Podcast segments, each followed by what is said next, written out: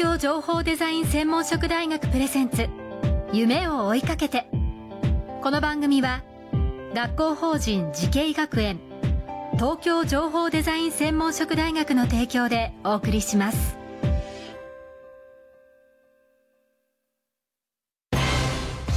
んな未来あったらいいな。こんな世界できたらいいな。情報とデザインの新しい学びをクリエイト。才能と未来を共に育てる。学校法人慈恵学園東京情報デザイン専門職大学。オープンキャンパス開催中。詳細はホームページへ。夢それはもうすぐ実現する。新しいコンセプトとテクノロジーであなたの才能と未来が開花する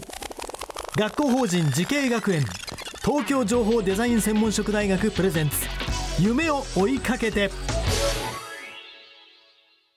こんばんは安藤博樹です。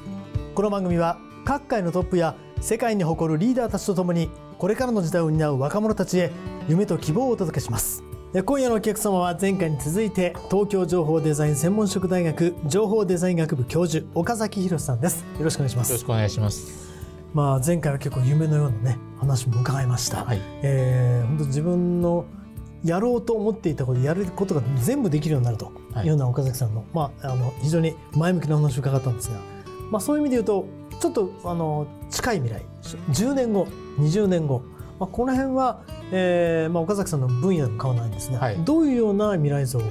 描いてますか？前回、はい、あの申し上げたような形のものが多分将来的に、まあ、ちょっと10年後はまだ難しいかなと思うんですけど、うん、まあ、何十年後かに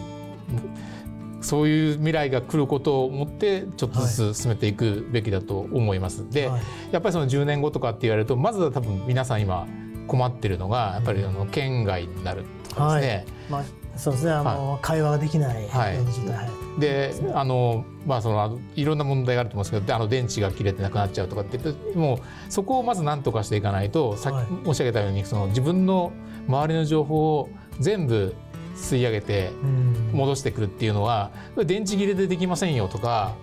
こう山の中で遭難してとか時に GPS 見たいけど、まあ、スマホ圏外だからわからないとかそれ困ると思うんですね。完全に情報から遮断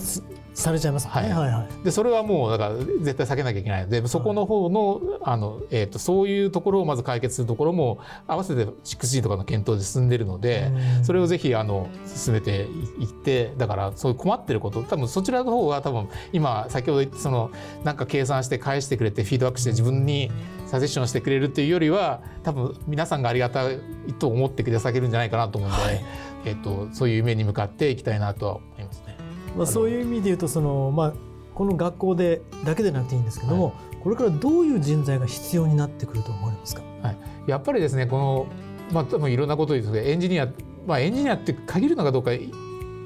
いのかどうか分かりませんけれども、うん、やっぱりその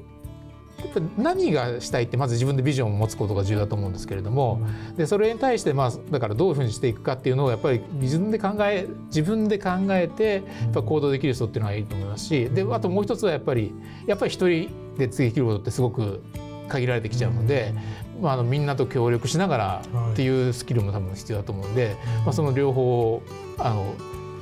えっ、ー、と身につけた人を育っていきたいなと思います。まあ、自分がもう自分自身も育っていきたいと思うんですけどまだ。そのそのためには具体的にはどのような育成方法を考えてらっしゃるんですか、まあ、やっぱり身近なテーマからでいいので、まあ、というかその多分そちらからスタートスモールスタートだと思うんですけれども、うん、なんかこう困ったことがあるとかむしろ何が困ってるからまず見つけるところからスタートだと思うんですけど、うん、前回おっしゃっていただいたらやっぱり好奇心が一番重要かなという気はしますね。うん、どうですか？あのそういう学生さんたちを育てられそうですか、まだ集まりそうですか？そうで今あの、はい、えー、と僕今1年まあ高学今1年生しかいらっしゃらないんですけど、はいはいまああのまあ、数学でやっぱりそのやっぱりそのいろんなできる方とかちょっと苦手な方いらっしゃるんですけど苦手な方でもやっぱり頑張ってずっと実はこの今日のこの収録前もう午前中講義してたんですけど、はい、講義終わっても昼休み潰してでもこの問題だけをやりたいっていう学生さんもいらっしゃるので、はい、もうそういうところをあの頑張っていくところぜひ協力して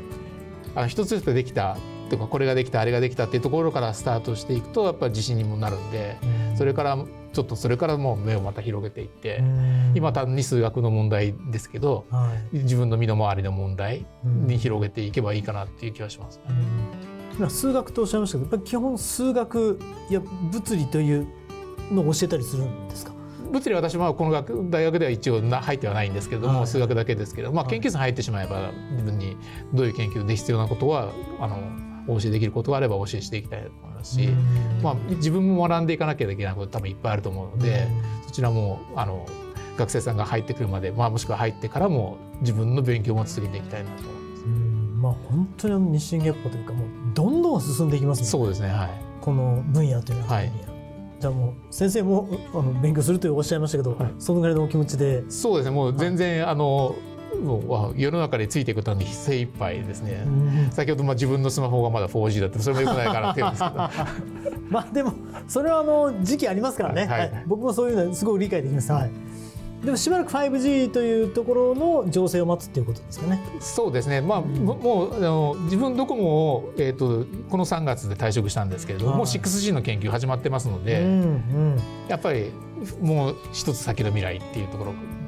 大学多分もっと先見なきゃいけないと思いますけど。そうですね。6G っていうの具体的にごめんなさい。本当に頭の悪い質問なんですが 6G だと何ができるようになるんですか？それを今考えていただいているということが、それをこそ何したいですかってあの 4G までは前回申し上げましたけど、こういうのが用意できたので、ぜひ使ってくださいってんですけど 5G からは何したいですかっていうところからスタートして、それをじゃあ解決しましょうっていうところになってるので、じゃああの今多分その先ほど申し上げたようにデジタル空間と、まあ、普通の実世界をこうシームレスにつないで、このいろんなことをやりましょうっていう話ですけど、まあ、それだけでいいんですか、はい、とりあえずこれだけは最初にやってほしいとかそういうのがないんですかっていうのを多分聞いて回ってる段階だと思いますね。なるほど。あの、まあ、僕がパッと思ったのは食感だとか、はい、匂いだとか、はい、嗅覚が、まあ、遠隔に伝わるようになるのかなっていうのが具体的あの漠然とあって、はい、例えばあの体が思いに動かない方が、基本的に動くのを共有できる動く感覚を共有できる、はい、その海外に行った時に匂いを共有できるみたいなことにもなるのかなって漠然と思ったりするんですけど、はい、そうなるといいなと思ったりするんですけどそれは可能ですか？えー、っと、はい、匂いと味はちょっとまだまだと思うんですけれども、はい動かすについては多分だいぶ進んでいて、多分去年一昨年ぐらいから、はい、あのドコモの中でもデモとかしてましたけれども、はいはい、あの例えばプロのスポーツ選手の動きを別の方に教えるみたいなのはそのままちょっとまあデバイスはあるんですけれども、はいはい、例えばピッチングフォームをするとその通り投げるような。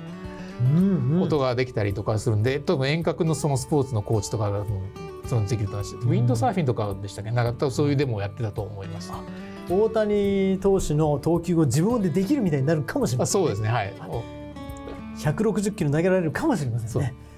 基礎体力はつけておきましょう。はい。えー、ということで、今夜のお客様は東京情報デザイン専門職大学情報デザイン学部教授、岡崎博さんでした。ありがとうございました。ありがとうございました。この番組は YouTube でもご覧いただけます。TBS 東京情報デザイン専門職大学で検索してください。それではまたお会いしましょう。